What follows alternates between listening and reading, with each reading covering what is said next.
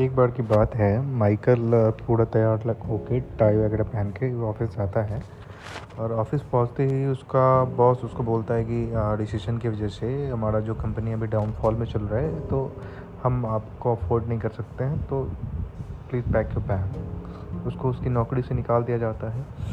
Michael अचानक shock में पड़ जाता है कि अब वो घर जाकर अपनी बीवी बच्चों को क्या कहेगा,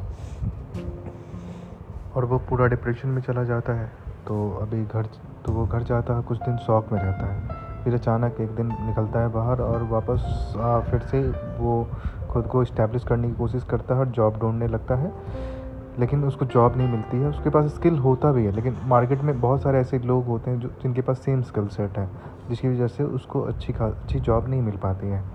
तो एक दिन वो वैसे ही घूम रहा था तो उसके एक फ्रेंड का एक फर्नीचर स्टोर था, तो उसके फ्रेंड ने कहा कि हमारे पास कुछ पुराने मैट्रेस पड़े हैं, तो अगर तुम चाहो तो इसको रीसेल कर सकते हो और कुछ पैसे कमा सकते हो क्योंकि तुम खाली बैठे हो।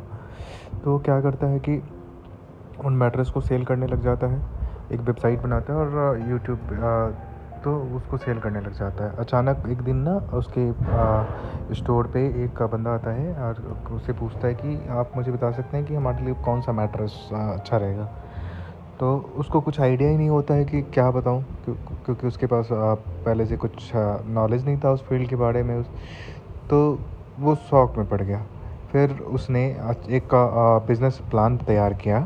बिज़नेस प्लान तैयार किया जिसमें कि वो जो है वो मैट्रेस है वो साइकिल पर डिलीवर करेगा, और जो भी उसके यहाँ से जो खुद का बाईसाइकिल लेके आएगा उसको उसका वो डिलीवरी चार्ज है वो फ्री में करके देगा। उसके बाद वो यूट्यूब पे बहुत उसने वीडियोस अपलोड करे, वहाँ से भी उसको बहुत सारे कस्टमर मिले।